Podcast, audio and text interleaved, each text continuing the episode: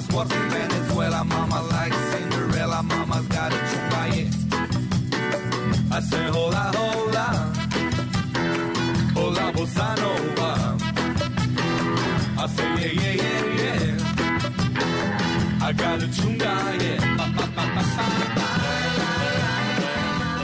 All right, bendiciones y salutados. It's good to speak with you. My name is Easy Weave. This is Easy Does It on Dogs by Nature. I almost, almost wound up there to say the DBN Network, but it's no longer the DBN Network. It's Dogs by Nature, and happy to be with you here on this end of the week version of the broadcast. Kind of got out of sorts a little bit with the bye week and then Thanksgiving last week. You know, I didn't really stay on the right schedule. I realize that's uh, fertile ground for you to uh, criticize, and I certainly welcome you to do so in any of the ways that uh, that you would like to. Um, but I am here to speak with you about the state of our beloved Rorange helmets, and uh, with a, a, few days of separation between the uh, last game, a 35 to 20 shellacking of the Cincinnati Bengals at uh, Paul Brown Stadium in West Pennsylvania. And on Sunday after the broadcast, I was a little bit I don't know, focused on uh, erstwhile head coach Hue Jackson. Probably spent more time uh, on him than I, I, I, really should have, given the you know just the, the overall great great performance of the team, and particularly of our young quarterback Baker Mayfield. I ever tell you guys I like him, but with uh, Coach Jackson, former Coach Jackson, now coaching the Bengals. I, you know, and, and, something happened here right before I was about to, um, you know, come in here and talk with you here today. I was perusing as I actually what I was doing is I was getting ready uh, to set my fantasy stuff, and I, which I, you know, I don't do a whole lot of uh, fantasy anymore, but I do, and I'm actually something on a, a bit of a, you know, I'm, I'm, I'm, I'm doing terrible this year, but I've had a couple last good couple last couple weeks, so uh, wow, that was really great the way I just said that. but uh, at any rate, as I'm as I get on to uh, Yahoo to check the lineups, right there, bam, first thing I see, and maybe this is a cached thing because you know they, they know that I'm a Browns fan or whatever, and so they because this was Yahoo News, this wasn't like the Yahoo Sports section. This is first, you know, top page, if, if you will, of the of the Yahoo News service, and it the headline actually the headline changed, but the uh, the original headline was Hue Jackson's final meeting with TV crew reveals how broken the Browns were before he got fired. Now let me tell you something. I, I am not the I, I'm I'm kind of unusual in this regard. Uh, no surprise there. But I, am not like a, a, lot of guys that do um, traditional like radio programs or I, suppose even podcasts in the sense that so much of what that model is predicated on is looking at stories that occur out there in the world. You know, finding whether it's a newspaper or magazine, whatever, and then reacting to those stories. And I, that's never been a thing that I do here with this. I, I usually react to the things that I see, uh, and everything is stream of consciousness. I don't you know do, usually do uh, point counterpoint it's just just not uh, barring exceptional circumstances and, and, i thought that this was was one of them so i, I just I, and it was just because it just happened right before I uh, I got on here to talk with y'all that I felt like it was it was worth mentioning. So what what ended up happening? Well, what this is, what this story is. This is from Chris. I guess his name is Chris Quick. I don't know him, but of uh, Yahoo Sports spelled C Y I. I'm sorry, C W I K. So I would imagine that's quick. I, don't know what else. Maybe Sweek. I, I, I, have no idea. But either way, he's the uh, the author of this piece. And essentially, what happened was the the CBS crew that did the final Steelers game. That would have been the venerable Dan Fouts, who was a really great quarterback and a terrible color commentary guy, and Ian Eagle, who is absolutely uh, uh, every bit the the match for Fouts as far as play by play calling. Actually, Eagles not terrible, um, but at any rate, they interviewed the uh, you know everybody as they always do before every game. And I'll just I'm going to read some excerpts of the story here um, it, because it's the, these, I think that what you're going to find, at least the way that my reaction to it was, is this is something that people read and they're like, "Oh my god, I can't believe how incredibly wildly bad it was in Cleveland."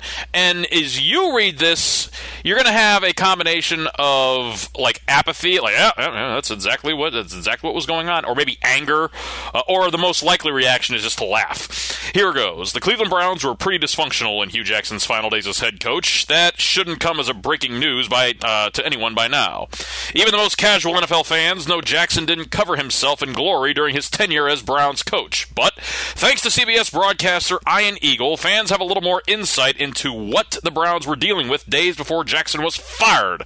Apparently, Eagle uh, joined the Rich Eisen show, his podcast. Which, by the way, not to not to get too deviated like I do, but I you know I haven't checked out the Eisen thing for uh, quite some time. Maybe when he first started.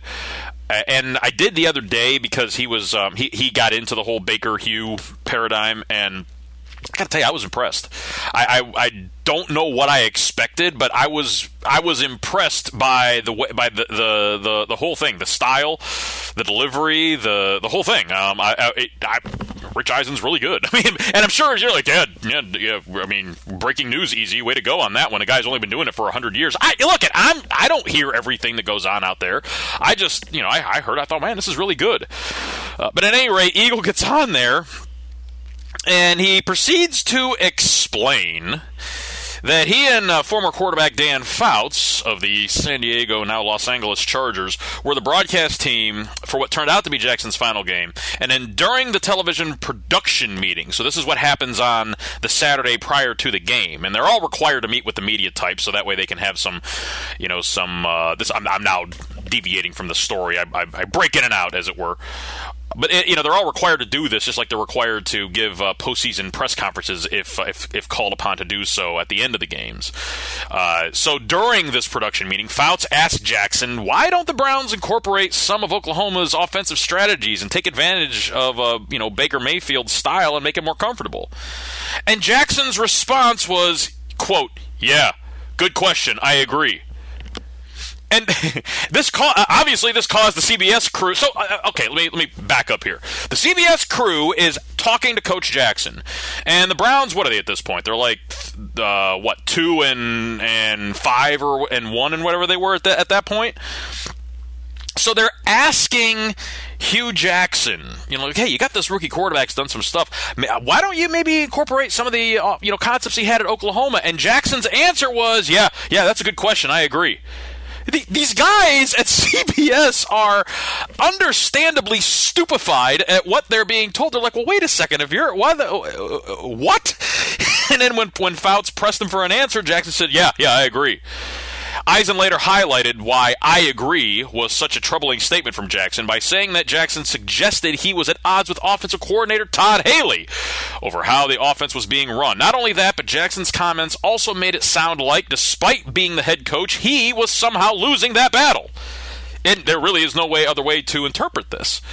Uh, you know, if, if, you're asking that, well, actually, I shouldn't say that. There is another way to interpret this, and that is that if you know, in other words, if, if I was the head coach, you know, I would be like that. Uh, you know, you ever see that uh, the that that '70s show? One of my favorite, like my, my, wife's and my favorite show back in the from from back when we first got together. I used to love watching that show. And there's this one episode where they go up to Canada and they get stopped by the Canadian border uh, guard up there, and so they're going through their their version of customs or whatever, and he's like, "What's your business in Canada, eh?" And Tommy Chong is is the guy that's with them. Is that he's like, "What's your business in Canada, eh?" so like basically every time they asked him a question, that he would just basically repeat the question back to them exactly how they said it, and that's what I would do if I was a head coach in the NFL, and they were. I would try to make the answers as stupid as possible, and then I would try to just bloviate for as long as possible, make them as, as, as because I don't want anybody knowing what I'm thinking. You know, this is the. Th- it's I mentioned this before. It's the Godfather principle. You know, never you know, talking to Sonny, who runs his mouth when they're talking to.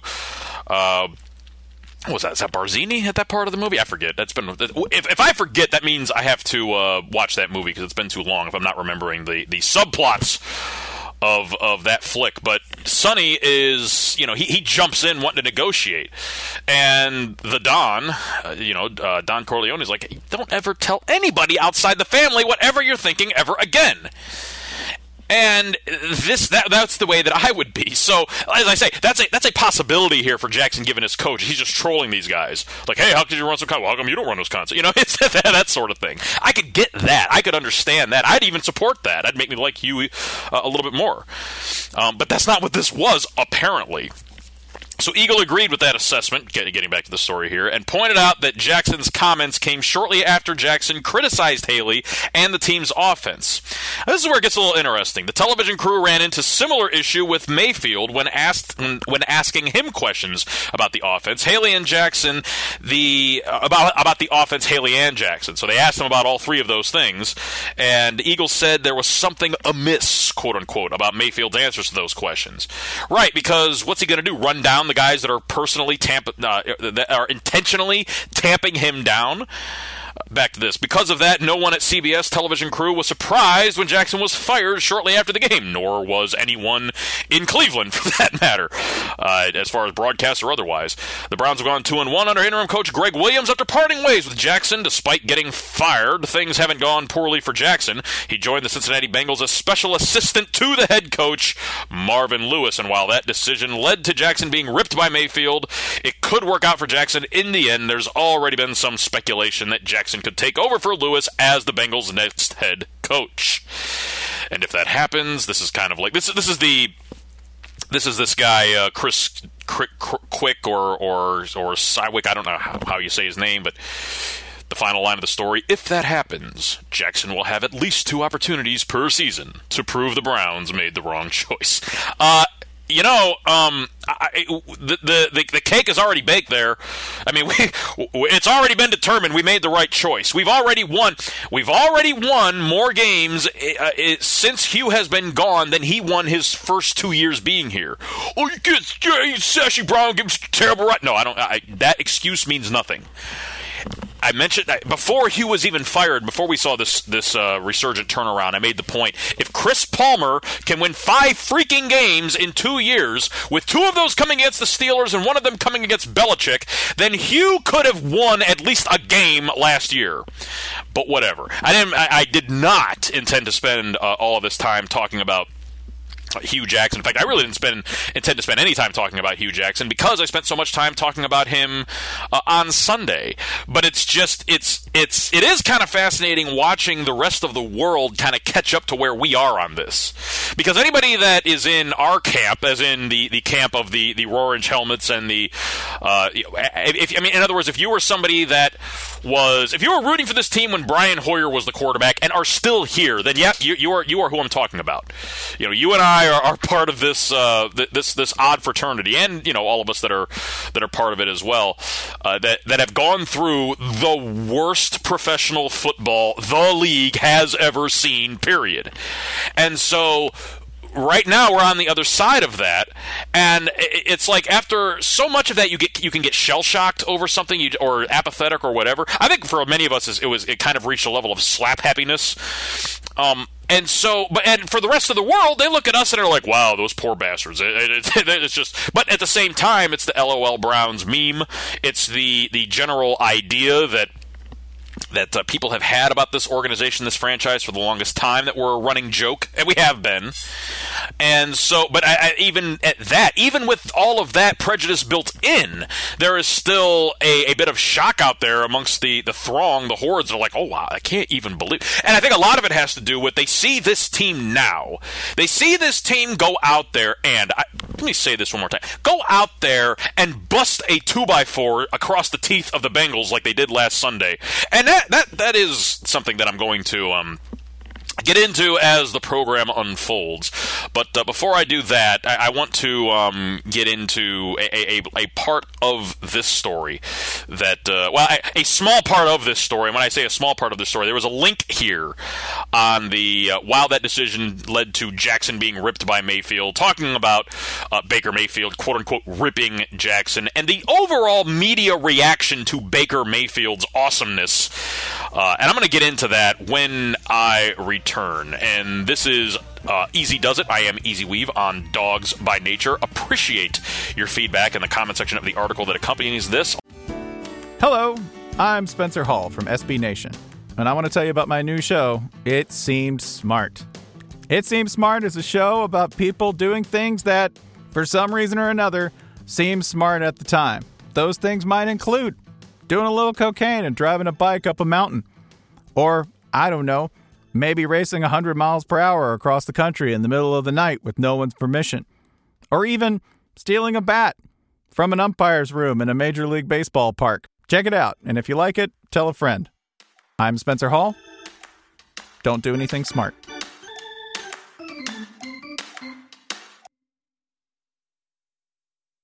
Along with, uh, you know, really follow me up on the, the Twitters and on the Facebook. I'm easy to find. I'm Easy Weave, and you can find me real quick on the other side of this.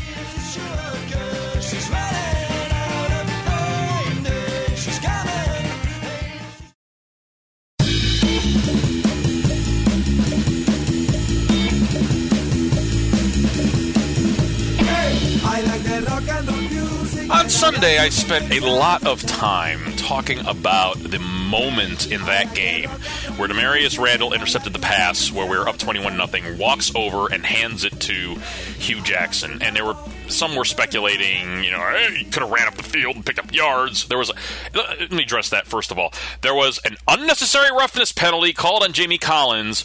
It wouldn't have mattered if Randall had returned it for a touchdown. It would have been called back. So if you're one of these, and they're out there, if you're one of these folks that's all hot and bothered because he didn't try to make the return, and somehow that's, you know, another reason why we haven't changed the culture of losing or whatever it is that people are thinking out there, uh, let not your heart be troubled because it wouldn't have made a difference. But either way, it was just a very serendipitous occurrence. The fact that he intercepts the ball, look, you don't get it. You don't get to intercept the ball wherever you want to. I mean, making an interception in the NFL is really, really hard.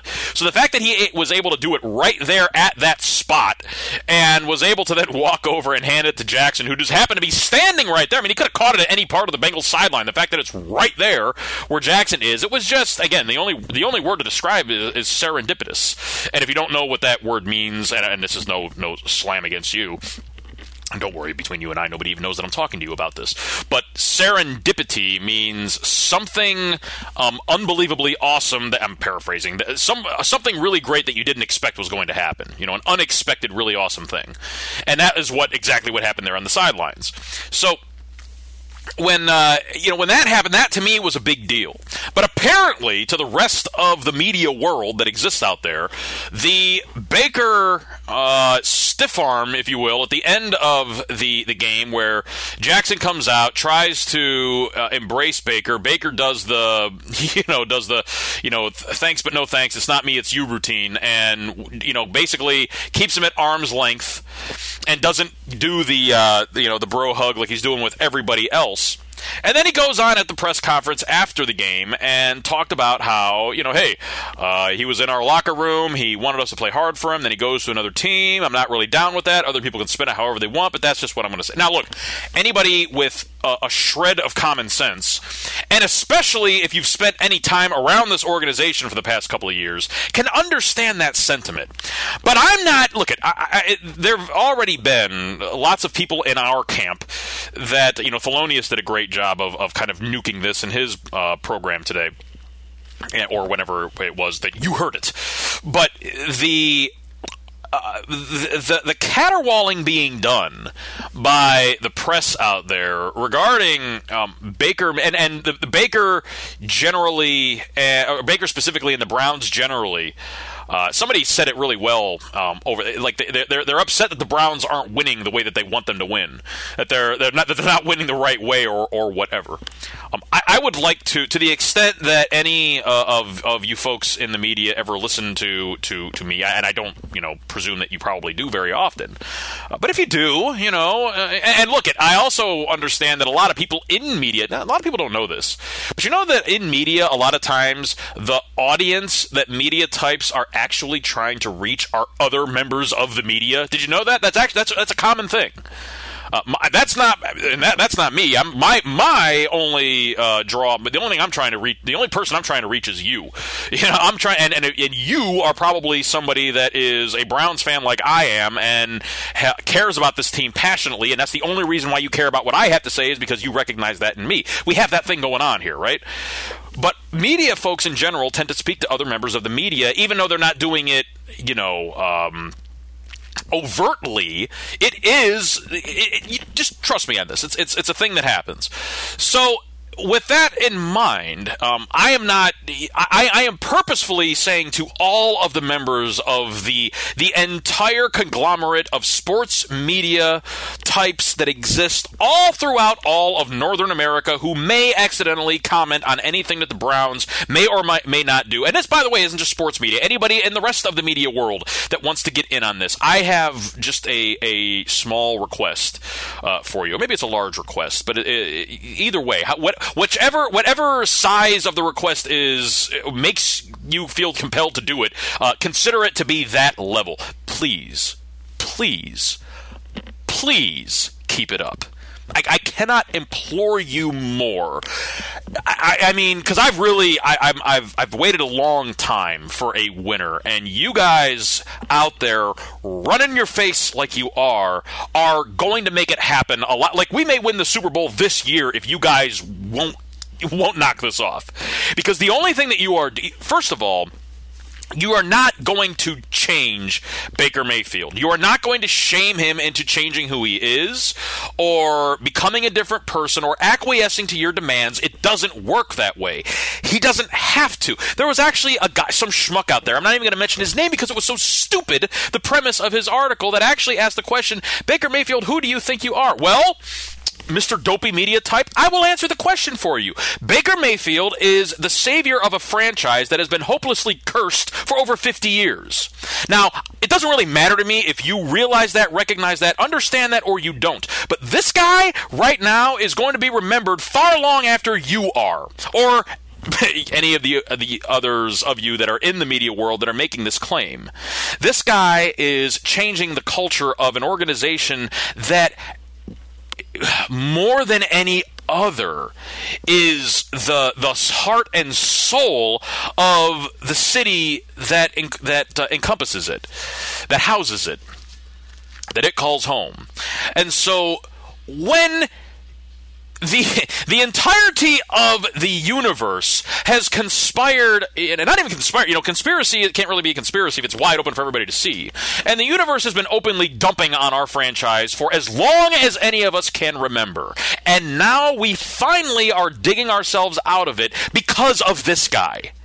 And so this who this guy is, this guy is the one that is going to get us out of here. What this really means is that this is the guy uh, in whom has the support and trust and love of all of us. When he speaks, and when I say all of us, I'm talking about everybody in the city, all of the fans around the world, everybody, and you better believe every member of that team is 100 million percent behind Baker Mayfield. And when you idiots out there in the media are trying to troll us like this try, and, and, try to uh, take your pot shots at this guy, all you are doing is galvanizing the team. All you are doing is making him stronger. All you are doing is making him more credible and more loved. And that those guys are ready to wa- run through a wall for Baker Mayfield.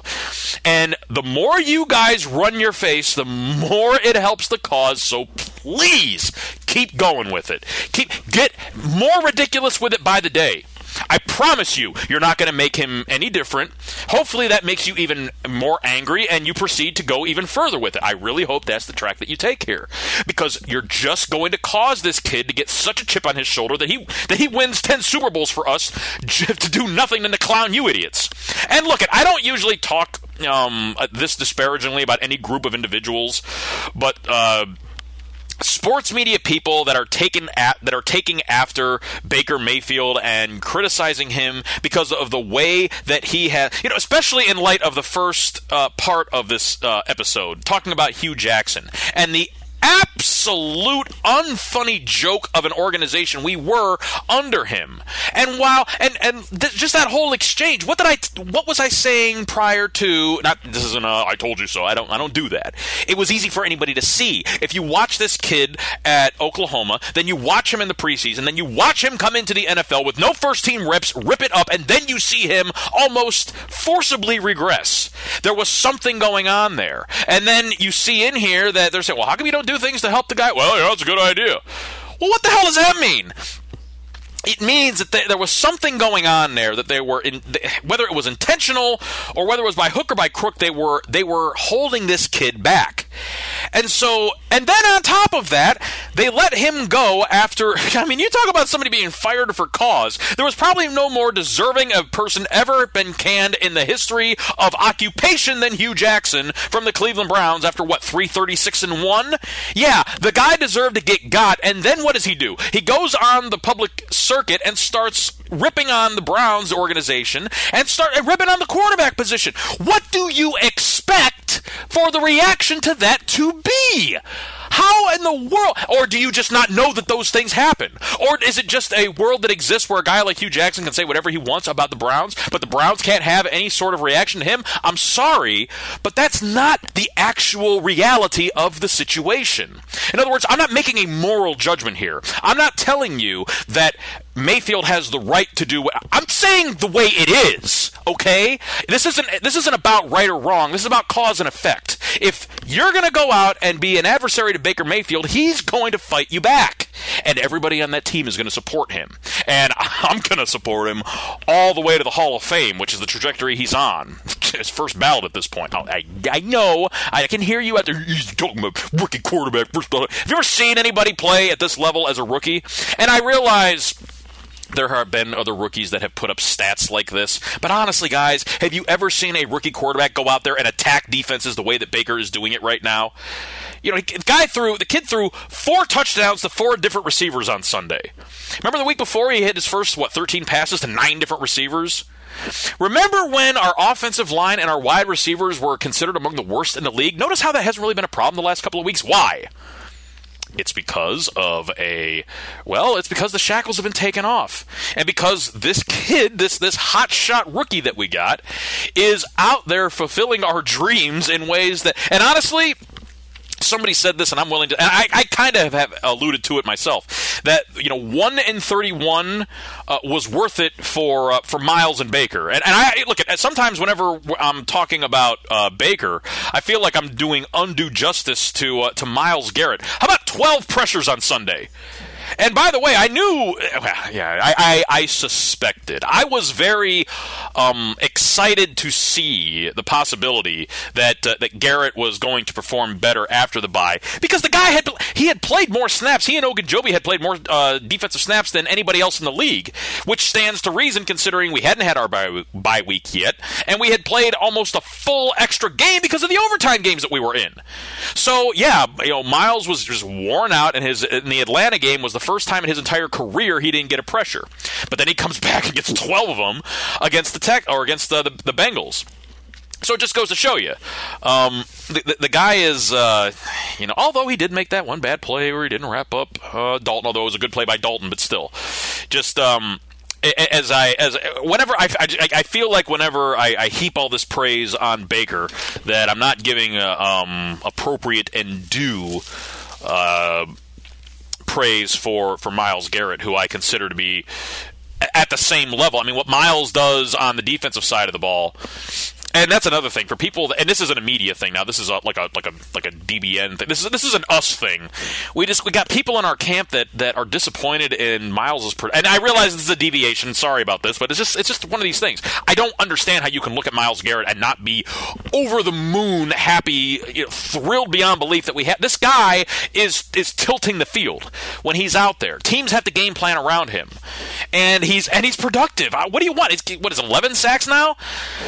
On the season. When was the last time? And how, when was the last time we had a guy that had that sort of production? And then, how can you even imagine people complaining about it? Whatever, it's what it is. But the the, the point was one in thirty one. I'm willing to put up with because of Myles and Baker. But point blank, zero oh and sixteen was worth it for Baker Mayfield for what this guy is going to end up doing for our uh, for our organization and our future it, we didn't have to go one or uh, 0 and 16. We could have very easily gotten the number one overall pick at 2 and uh, 14, but whatever. It's what it is, and it's water under the bridge. And yes, we have to live with the ignominy of 0 and 16. But you know what? It it, it kind of seems like uh, like uh, like like the Houston you know, may have have worked this whole thing. You know, because if you go back to and, and it's been pretty much revealed if you didn't know this already, and we all did. but it's been pretty much confirmed that Hue was the one that leaked the lie, the slander that uh, Sashi Brown was leaving the office at 5 p.m. last year during a trade deadline. Uh, you know, and, and everybody knew that, but the, look at. I'm sorry. This is this is the thing. I, I there'll be like a, a, word or two per show that I just keep latching onto and repeating. So I'll try not to uh, to, to do that one again. But during the uh, the, the tenure of Hue Jackson last year, when all of that was going down during the trade deadline, and you know the story. We you know, tried to trade for AJ McCarron. Fell through.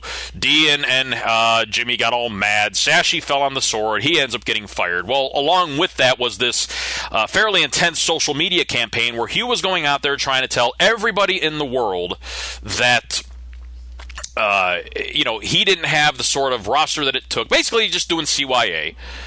And, you know, there's any number of reasons, I've discussed them at length in the past, why it made sense, possibly, potentially, to do that. Doesn't make it any better. Doesn't make him any more of a, uh, you know, a, a, an, an integrity-laden individual.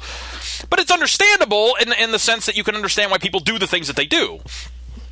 But what would be the reason? The reason, as much as anything, is to you know to shift blame. I don't want to be the one that is responsible for this record. Well, let me tell you something. The way that all this is shaping up now, the way that people and I can't even believe that it, I really I just find it as fun as it is, as fun as it is for all of us to sit and think about the po- the possibility that um, that Jackson would go on to coach the Bengals. I just I just don't think that it's it's it just can't be at this point. It just can't be. But at this point, the way this has gone down, as people go back and they look at this 0 16, it's going to be full square 100% on Hue Jackson. Nobody is going to blame 0 16 on DeShone Kizer, and nobody's going to blame 0 16 on Sashi Brown. It's going to be 100% on Hue Jackson's shoulders because of his conduct. And ultimately, and again, I'm not going to spend any more time talking about Hue because I, I, I, said that I wouldn't do it, but this all went back to Baker and his impact and how the, the 0 16 was worth it to get this guy and as I was so loud and and and, and went on, you know, endlessly for hours and hours and days and eons during the draft season uh, about this guy and why I was 100 million percent behind drafting him. I, I don't I don't remember exactly when it was that that I made that determination, but it was sometime, you know, around now last year or even before then that I knew that he that he was the guy that I wanted us to take. But the, one of the main reasons why, and we're we're starting to see it. Yeah, he had the talent. Obviously, you you see what he's doing to NFL defenses. And the look, the only comp that there is for a rookie is Andrew Luck. Andrew Luck is the only one that did anything close to what Baker is doing when he was a rookie. And I think that by the time his rookie year is over with, if the last you know two games are any indication of how the last uh, five games are going to go, then there's five games left, right? Or is there four? I, I, I don't recall, but if if that's the way things go, well then you know we're looking at uh, you know possibly the greatest rookie season of all time. And by the way, Chubbers is on. Uh, he could very well pass up Saquon in yards and touchdowns before it's all said and done. We'll see if that materializes. But all I'm saying is that all of that is great. All of that is wonderful, terrific, tremendous, outstanding, spectacular, and anybody would love to have that going on for them. But there's more. There's more. You know, what do we say about guys like uh, Deshaun Watson, who we could have drafted 12, or guys like, you know, we said this for two years now about Carson Wentz or even about Patrick Mahomes, who I was all about drafting last year. Uh, although I'm, I'm thrilled with Myles. So even and in hindsight, looking at now, considering all of the evidence that we have, I would still draft Myles Garrett over Patrick Mahomes. Yep, I would. Uh, but that's hindsight being what it is. But as I say, all of these guys, Trubisky, whoever it is, whoever it is that you've looked at over the last couple of years, or would be looking at uh, even last year in the draft, what is it that is is the constant refrain? Well, that guy wouldn't have done as well here because this is Cleveland, and Hue would have hewed him up or whatever. The way that he he wrecked Kizer last year, for example, and Kessler the year before that. How about how about Cody Kessler going to be the starting quarterback for the uh, the Jacksonville Jaguars? That's um that that is fun stuff. And if he ends up to go on to be successful, uh, what does that say about Hue Jackson? At any rate, the um the, the thing about Baker coming here is the personality.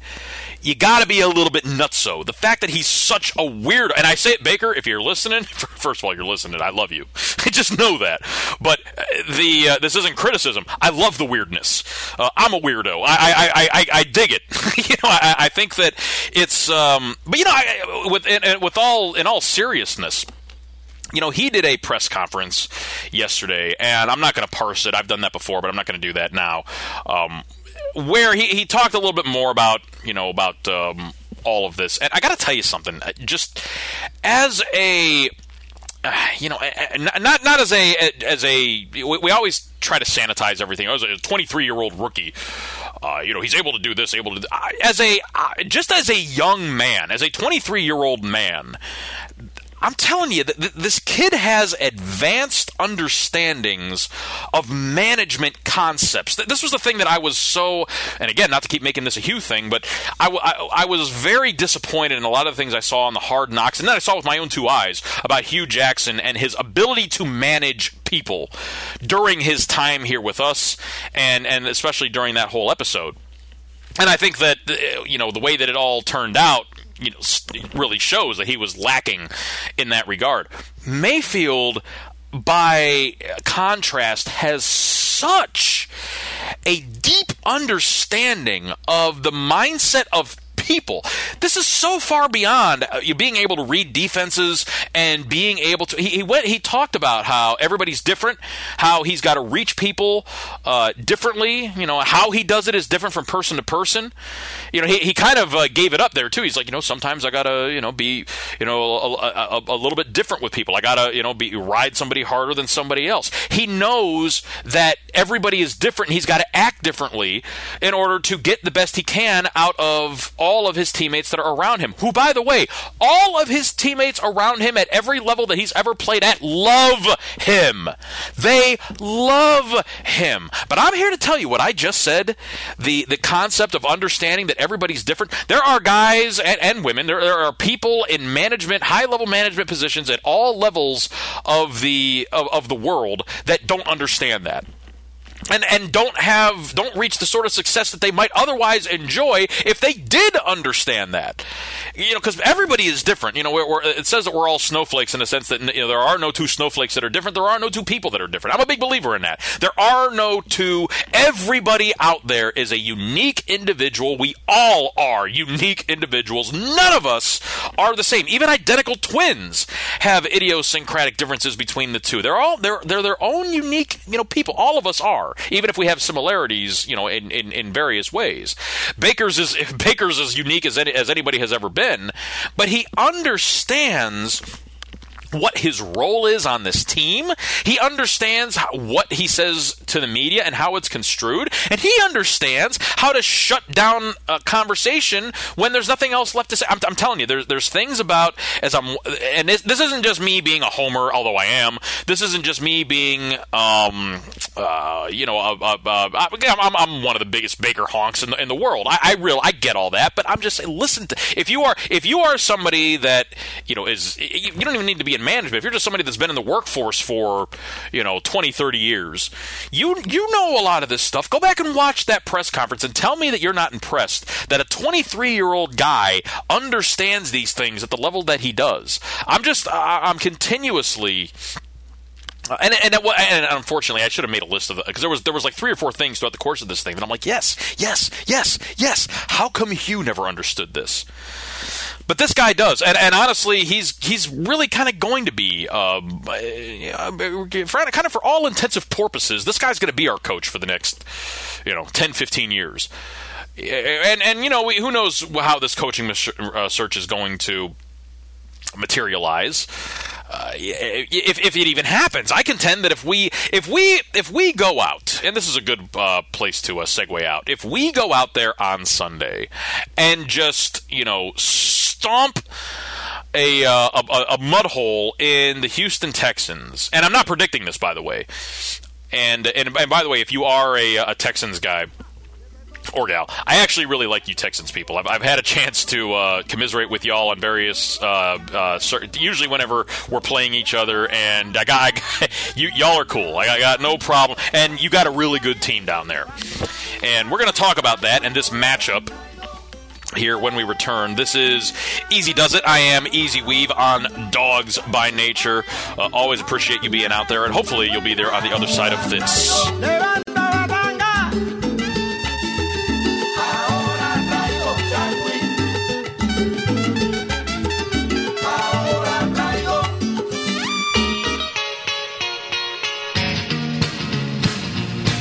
I don't have a problem admitting when I'm wrong. In fact, I, I actually have found um, over the years that it, it provides you more credibility if you are willing to uh, admit and accept it, if you have been wrong about something.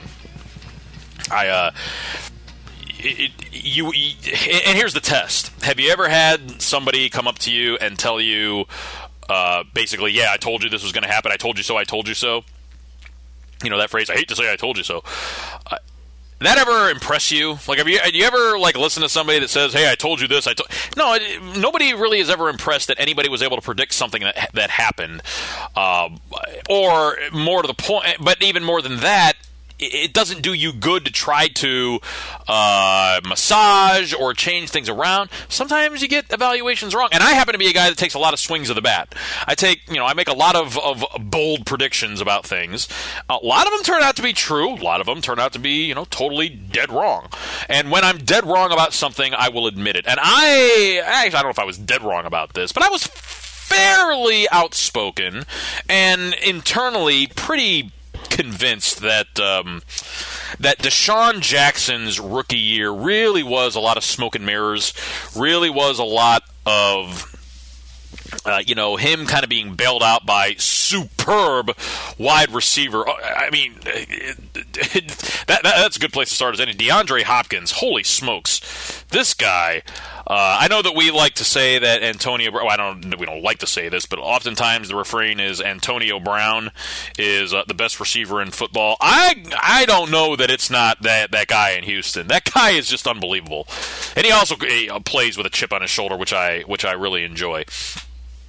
So, uh, at any rate, he's got these wide receivers making, you know, uh, circus catches all over the place, and he, just. It just seemed like he had a lot of breaks go his way. Not there's anything. Look, if, if the breaks are going your way, that probably means you're doing something to make that happen. Usually, typically that is how that works out. And uh, but then he gets hurt, and so I kind of came into this year. In fact, I had a uh, a, a bet with uh, my good buddy Gin and Tonic, who whose program The Long Table you can hear right here on Dogs by Nature. But he and I had a, uh, a cigar bet, and it looks like I'm going to have to pay up. In fact, I am going to go ahead and concede defeat on that because most of the things that I predicted, I had a very um, intricate, like, didn't think that he was going to have a passer rating over 80, that the Texans wouldn't finish 500 or better, and that he wouldn't be in any sort of conversation for uh, league MVP or offensive player of the year or any of that. And I think I'm probably going to end up going 0 for 3 on that because the Texans have reeled off eight straight wins. They are, and, and, and, Deshaun Watson, you watch him play on uh, Monday night, and the, the, the guy's a sensation. He's a fantastic uh, prospect and a tremendous talent.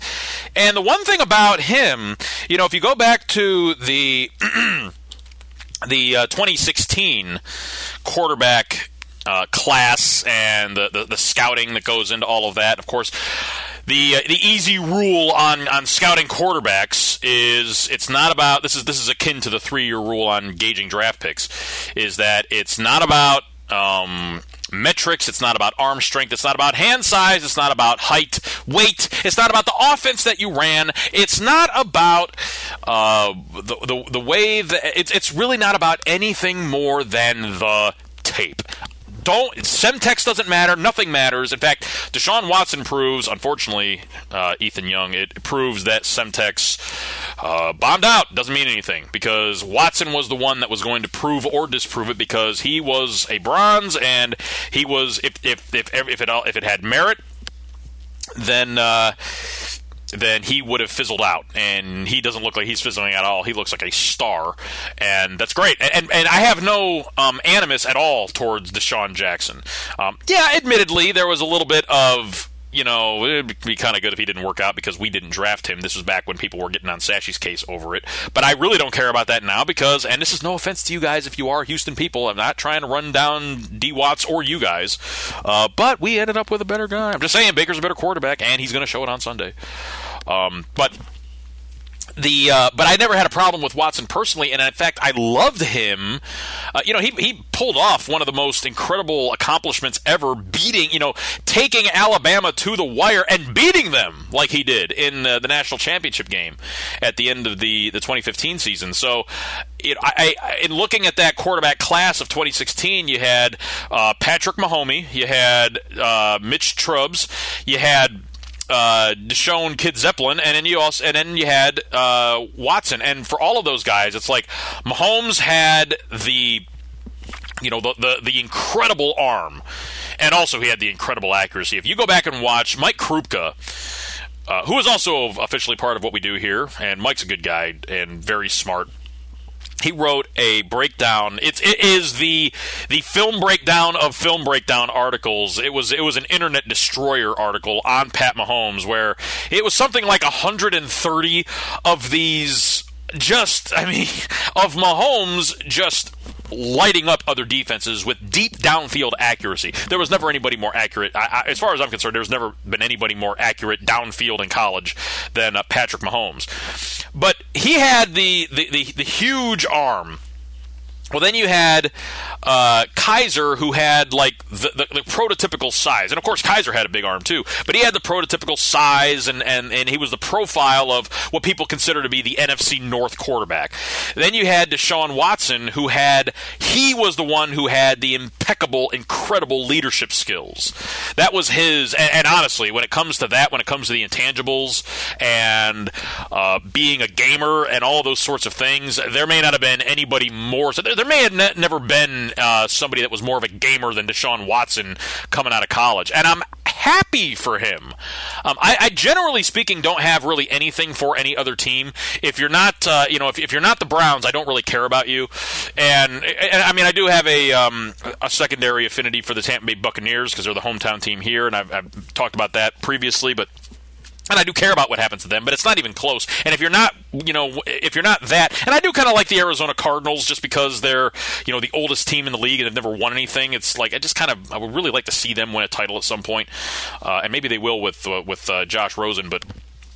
I just uh, I don't I don't really care, but I do have that, have that. Having said that, I do have a soft spot for some teams. The Texans are one of those teams, and I really am now that I'm seeing Watson in his second year playing well, and not just playing well, but the thing that I thought was going to ultimately end up dooming him potentially would be a threat of injury because of the, his style and the fact that he did get hurt, had uh, you know tore both of his ACLs, I think, when. Um, when uh, he got hurt the second time this last year, it was the second. It was the second time he had. So would would that thwart his ability to run? Uh, well, no. The answer to that has been no, and he's been dinged up in other in uh, other ways. So uh, that was kind of the, so he's been able to withstand that though. So I'm happy to see that Jackson, that Deshaun Watson has uh, made it in the NFL. He's um, he's stayed healthy and he's performing very well. So this is all this is all uh, good stuff uh, to say about uh, Deshaun Watson. I'm, I, am personally, I'm happy to see his success. I will be, you know, if the Browns end up getting, you know, falling short of their uh, quest to make it to the postseason, which is not going to happen. I'm, I'm going to say right now, I, and I don't mean to be uh, Debbie Downer or any of this, but I, I just, I'm, I'm not color me not believing that we're going to uh, to uh, to make it, you know, win these final five games and, and finish out the year. Although, if we go down there and beat up on the Texans like we beat up on the Bengals and the Falcons, then I will change my tune pretty quick on that. But assuming that we don't make it, then I'm uh, I'm, I'm going to be hopeful that the Texans. Uh, actually, the, the, the one I'd like to see get it this year is. Uh, uh, um, Philip Rivers. I'd really like to see. I'd, lo- I'd love to see a Rivers Brees Super Bowl. and that would really be the uh, the contest that. And then in that contest, I'd like to see Rivers get his ring because you know Eli got two, Roethlisberger's got two, and Rivers was in that same class, and I I, I would like to see him. And, and plus, he's just—he's been a great quarterback his whole career, and that would be great. But if it can't be Rivers, then I, I think it would be really cool if the Texans were able to make it there. Um, just you know, they're a young team, and I know that you know they, they well, we haven't won a Super Bowl, so they they can't win one before us. I don't care about any of that. It's cool whenever teams that haven't won the Super Bowl before have a chance. In fact, it would be great if two teams played in the Super Bowl that haven't won the Super Bowl before. Uh, and looking at it this year, there's not uh, the prospects of that aren't tremendous. You got the Bears are looking pretty solid over in uh, the NFC North right now. Although, if uh, let me pull up the old uh, standings here. Over in the NFC, of course, the uh, the NFC East is pretty open. Although the the Cowboys are they're doing their best. They're actually playing the um, the Saints as I am talking to you, and Michael Gallup. There's a guy that I, uh, man, he's made a couple of really nice catches on this drive already.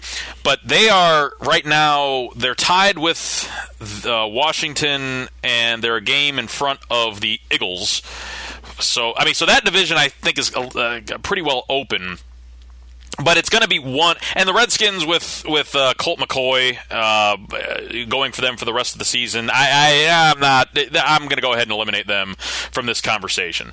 So that means it's going to come down to either the Cowboys or the Eagles winning out in the East, and both of those teams have won Super Bowls. Obviously, the Yams at ten and one, they kind of lead the the whole uh, NFC outside of the Saints. They've won a they've they've uh, they've won they've won one Super Bowl. That's right. They've won is that right? Yeah, they've won one. Uh, back the greatest show on turf. Could have won more, but they've they have won one. Uh, and you've got the the Bears that are ahead right now in the Central, playing very well. And I mentioned already the Saints. So all of those teams have won Super Bowls. The wild card right now has it's kind of all over the place. Um, I already mentioned the Eagles. I already mentioned the uh, so there's not really a whole lot of prospects out there for a team to make the play the, the playoffs in the NFC. Seahags are uh, six and five, and they of course have, have won before. The Vikings, the Vikings, there's a shot. Uh, they have, they definitely have a shot. They're six four and one, so they could sneak in as a wild card. Uh, or the Panthers, and there's a couple of other teams that are out there in the hunt, uh, and that's it. So would would like to see it. Doesn't look likely. It looks like whoever is going to represent in the NFC is a team that has won the Super Bowl before, and in the AFC, it's you know you get you, the Steelers are going to get in there, the Patriots are going to get in there, and the Chefs are going to get in there. Of course, Kansas City won Super Bowl uh, four, I think. I think they were the the second AFC team to win after the uh, the Jets so they've got one, and uh, who else? There. Eh, well, I already mentioned the Texans, the uh, the Chargers. They have never won a Super Bowl. They have been to one Super Bowl. They played the 49ers in 1994, and you know that was a pretty good team. Stan Humphries and Natron Means and Junior Seau and uh, Anthony Miller. And what I love about that team is that they went out there and beat the uh, the the Steelers in the AFC Championship game on a on a long, deep touchdown pass late in the game to Shawn Jefferson. How the hell do I remember all of this? Either way, that was that was a, a good team that was fun to watch. But man, you talk about a buzzsaw. That 1994 49ers team. Somebody brought this up the other day. I, I haven't lost my train of thought, although have I ever really had my train of thought? I guess is the, the more pertinent question. The 49ers have you know they won uh, five Super Bowls total in their in their history. Somebody asked the question the other day: if you if you well, full stop. You put anybody out there, all of the teams that have won championships, which is the one, you know, hands down all time that would just beat all of them? And I don't think that there is a team that's like that, I, especially because, like, if you play even the Philadelphia Eagles with Nick Foles and go up against, like, the Bart Starr led Green Bay Packers, you know, one of those teams is a dynasty, the other one was, they're a little fluky, but they won. Uh, the Eagles probably would have the advantage just because of the physical maturation of the NFL players as it exists. But I would even go so far as to say that the 1994 San Francisco 49ers would win such a tournament because, first of all, they're closer uh, as far as the, the physical makeup, but also and, and more importantly, that that team as a unit, it's it was. Uh, it kind of started at the dawn of free agency, and they were stacked. They were in an arms race with the Cowboys, and they were absolutely stacked. And Steve Young was as dialed in as anybody ever has been uh, at, at, any point in time in NFL history. That he threw six touchdowns in that Super Bowl, and he could have thrown six more. I mean, it was so. The, the, the Niners were. They, they, they, there was even there was even a, a commercial being run during that Super Bowl where Dana Stubblefield, who was their defensive tackle, was sacking Stan Humphries, the starting quarterback, and both of these guys participated. So the, the the, the commercial being played during the Super Bowl was demonstrating that the Niners were going to clobber the the, the Chargers, and players from the Chargers uh, participated in it because they knew they had no shot, and they really they, they, they had no shot in that game, and that was a good team.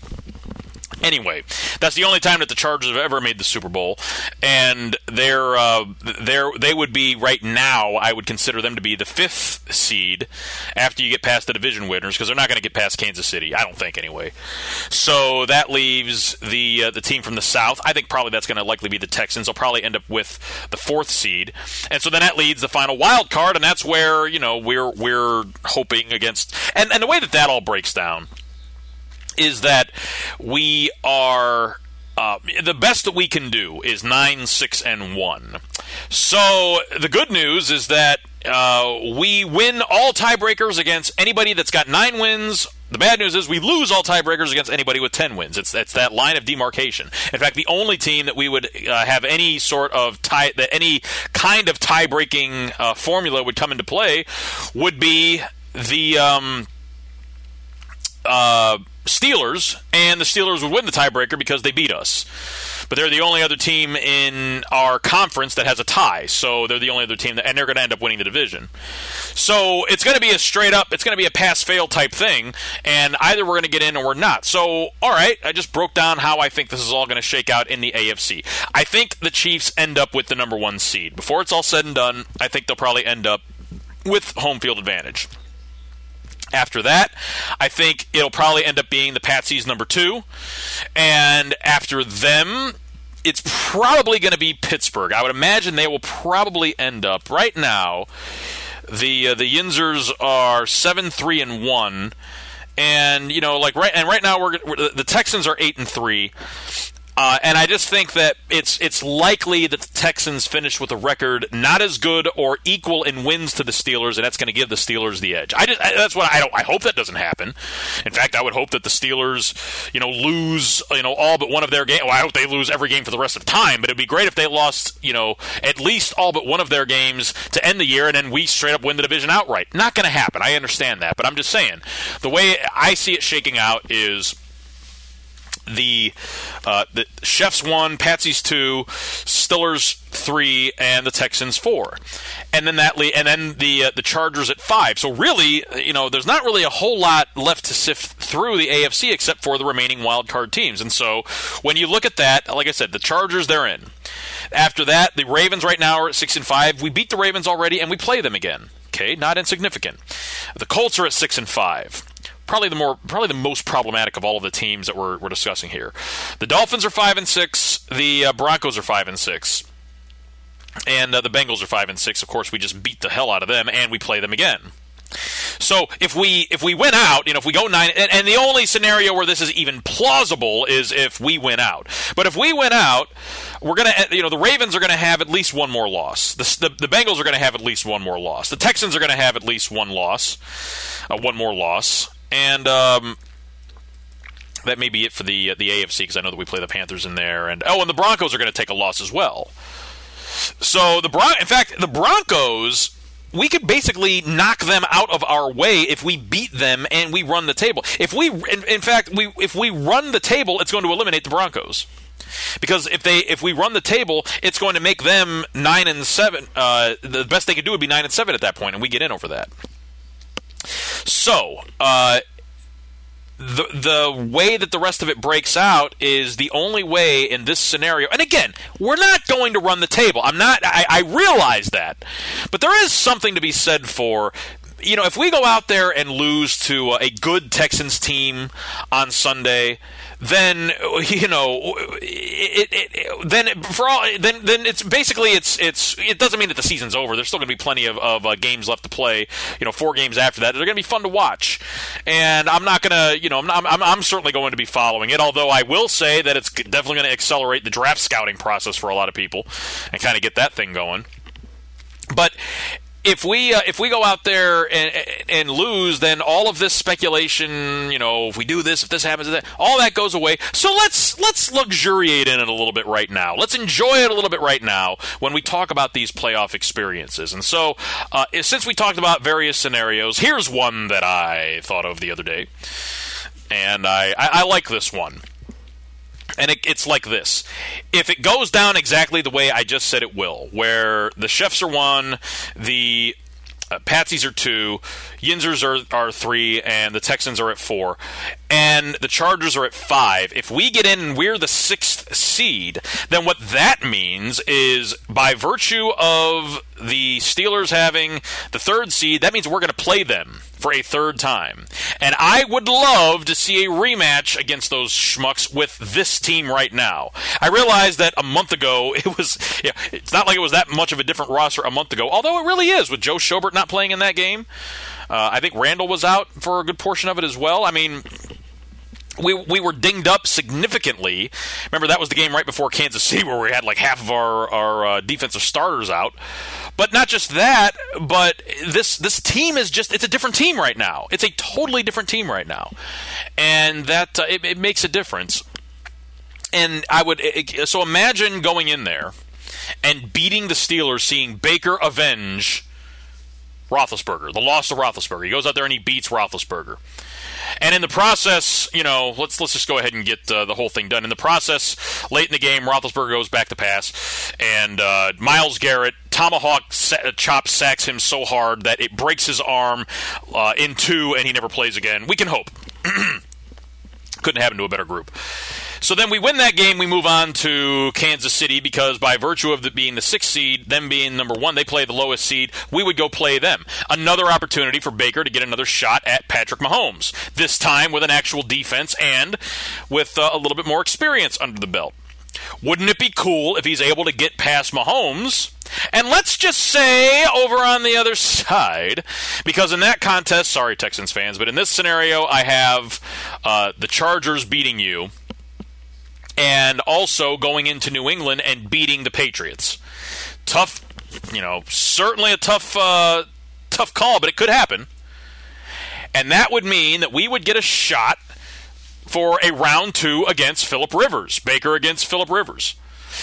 And let's just say, and in that one, it would definitely be, you know, and it would probably be the case in the other two, but definitely in this one, it would have to be like Baker goes down and, and wins it at the last second type deal, uh, game winning drive type scenario just because it has to in this. If, if, if, I'm going to make up this this bizarre scenario, then you know then I'm going to add my own stipulations to it. And in this, it, that that is part of the stipulation. So the Chargers win. We go out there. We beat we beat them in Los Angeles. Go to the Super Bowl where we play. That's right, the Saints. And get another shot at them. Only this time, it's not a rematch. It's not a.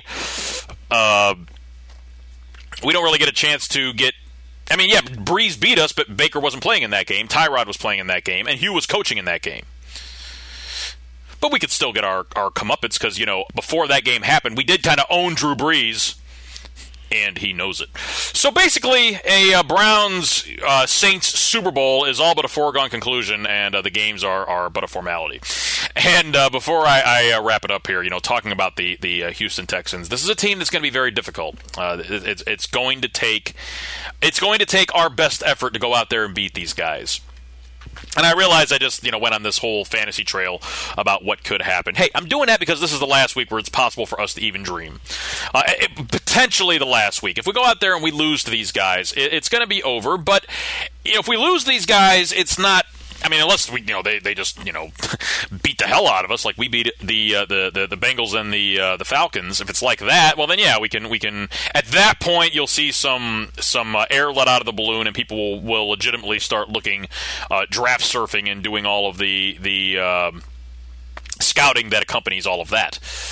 But if we go out there and uh, you know lose the game this week, uh, it's it's it's going to be okay because it's a good team that we're playing there. It's a, it's a team. You know, I don't care what your schedule looks like, and I don't care the circumstances surrounding it. You went you go out there and win eight straight games in the NFL. That's damned impressive. So that's an eight and three football team that has, as I've you know talked all about. You know Deshaun Watson and what he's able to accomplish. Uh, obviously, with his with his legs and with his arm, uh, and that, that receiving corps. I already talked about DeAndre Hopkins. Now they've added Demaryius Thomas. Uh, so that's not good for us. I mean, that's that's that's um, you know that, that that they made that trade with the Broncos. So we're going to have to have, you know, we are already going to have our, our lockdown corner on Hopkins, and I guess that means that Carrie's going to have to uh, to uh, cover Thomas. It's going to be a tall order. And so with the, then you go to the defense, and you got J.J. Watt on one side, you've got uh, Jadeveon Clowney on the other side, and you got Whitney Mercilus kind of moving around. That is a that is a scary front. It really is. Now there is a little bit of vulnerability in the secondary, so you know particularly at the cornerback spot. So maybe there's some opportunities there, and we can, um, you know, maybe we can. Uh, uh, get some, but you know that, that's all going to be a function of the, uh, the, the protection that Baker's able to get up front. You know, if, if he's if he's if he's constantly, you know, if it goes back to how it was under, but you know, it really hasn't been like that. It, we are it's been well documented. No sacks in the last two games, and even in the the Kansas City game, the the pressure was vastly improved in, in terms of the amount of time that he had to stand back there and throw. So, you know, maybe that maybe he will have, some, and if he does have time to sit back there and surveil the field, then uh, I, I'm feeling pretty good about this one, guys. I feel like we can if he can go out there and put up some points, and then on defense, if, if we're able to, uh, you know, we definitely have got the the personnel to to uh, mush rush him all day. And and you know make him make him beat you from the pocket. They got a very good uh, running game with Lamar Miller very interesting stat. You know, last Monday night he ran, he busted off a 97 yard touchdown run. And in the last 10 years, only twice has an NFL player had a 97 yard touchdown run. Nobody has had one longer, and both times it's been by him. Of course, our guy Chubbers had a 92 yard touchdown run earlier this year. But, um, that's uh, that's a, that's a very very good football team. That's a, a, a, a balanced offensive and uh, and, and a scary pressurizing defense. You know, this is going to be one we're going to. Freddie Kitchens is going to have to have an offensive game plan for this. That is, uh, you know, they're going to have to be ready. Greg's going to have to be ready on defense. They're going to have to bring their A game. They are going to have to bring uh, the, the, players are going to have to play at their top level. Uh, the coaches are going to have to perform at their top level and uh, all we can do as fans is uh, you know try to talk trash to some pretty good. And again, I, I, it's all in jest. I, I do like Texans people and they're not really uh, the ones to talk trash to. This is a good game. You know, uh, talked to, to uh, I, I, mentioned Rich Eisen earlier, uh, and he was talking about how just super duper over the world, over the moon excited he is about this matchup. And I got to tell you, I am too. I haven't been this excited for a game since uh, you know what? It probably it probably hasn't been since the last time. Well, not the last time that we played Houston, but we played. Actually, no, I'm wrong about this because I go back to 2014. We beat uh, the Falcons. We were seven and four at that point and then the following week we played uh, the Bills, and you know, so I probably was just as excited for that game because we were legitimately still in the playoff hunt at that point. Uh, and then the wheels came off, and Manziel came in, and it was you know it was all she wrote. But uh, I, I don't recall, and I'm not. It's not because I I have an expectation that we're going to uh, to to to win out and go through that ridiculous, absurd, not happening, not real scenario that I mentioned earlier. But at the same time, you know, our team has shown the last three weeks that it's got some fight in it. It's a different ball club. Uh, without the, the feckless and hapless and ridiculous, you know, Hue Jackson, we've shown that we can we can play with teams and we can win games and we can go out there and we can beat up teams if it comes right down to it. uh, this is a great test for us. It really is. If we go out there and play well, and if we're able to to hang with these guys, and if we're if we're able to go out there and pull out a win, then this is a um, and even if we're not, even if we're not able to pull out a win, if we're able to go out there and hang with these guys, play well, it's an exciting ball game. I'm going to be happy, and I'm excited to see that. I'm excited to see us and and how we really match up because it just there really hasn't been a, a true test of that. Because against Kansas City, where uh, we're all dinged up, we get our guys back and we go out there and we handle Atlanta and Cincinnati. So now, for the first time all year, we've got a real quarterback, a real offensive coordinator, a real head coach. All of our guys, well, most of our guys are back defensively, and, and we don't have a, a giant amount of injuries. I want to see what we look like against a good team. And uh, and uh, with that, we're uh, we're to see what we look like in a couple of days. Uh, my official prediction is we lose a close one, as we always do, or as I should as as my prediction always is. But uh, that's okay. I that that's that's just the thing that I do. But I, I'm I'm very um, I think that both teams are going to uh, I think both quarterbacks are going to look impressive. Uh, if we're able to uh, slow them down a little bit, I think that we may be able to uh, to sneak out of there with one. But um, we'll see. But I love talking with you folks. It's always um, it's it's all oh hey how about that revenge tour, huh? uh, go Buckeyes in the uh, the Big Ten title game this week. I expect uh, I, I, expect for that to uh, be a big win for us there. But I, I, I, expect for it to be a good game there on on uh, Sunday, and uh, I, I, think that the the rest of the league is really going to take notice of it. And if we're able to uh, come out on top over the Texans on Sunday, then that's gonna. There's a lot of teams that are going to look at us a lot differently for the rest of the year. But hey, either way, if it doesn't work out we still got Baker, baby. And it was never about this year. Uh, you know, it was always about next year. And hey, next year, this is the thing. No matter what happens in the draft, no matter what happens in free agency, we, you know, really, no matter what happens, even with the coaching search, next year the championship window opens. How about that? How about that? And honestly, for a lot of us, that's been the goal. All you know, we, we've known that it was that was going to be about the target time. And if we end up with a winning record after this season, and that's just gravy. And honestly, a record of 8 7 and 1, if we were to finish that way, we ought to be just over the moon excited about that. Uh, and chances are I'm just going to be over the moon excited about anything because I'm going to go into this entire offseason knowing that Baker Mayfield is our quarterback. And he's going to be even better next year. Uh, so with that, I uh, I bid you adieu. I uh, say good night, and I also say Merry Christmas. We're in that season. It's officially f- past Thanksgiving, so you can do that. And programming note: Knobs next uh, next next starting next week. The uh, the Christmas music Christmas music is coming into the bumper rotation. So just know that it's it's how I roll. I love y'all. Love talking with you every week. Go Browns big game this week. I uh, I'm, I'm, really looking forward to it, and I will talk with you after that game. Um, you know, if uh, one way or another, we'll we'll be chatting, God willing. And until then, good luck, God bless. Take care out there, y'all. So.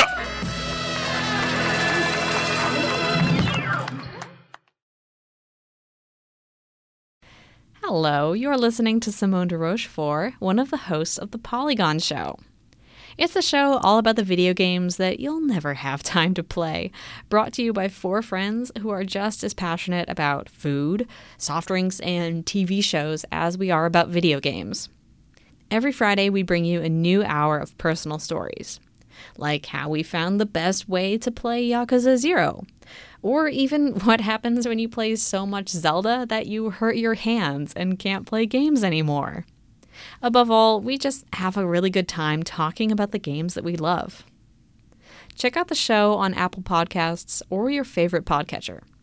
You can also find us at Polygon Show on Twitter and send a tweet to say hi.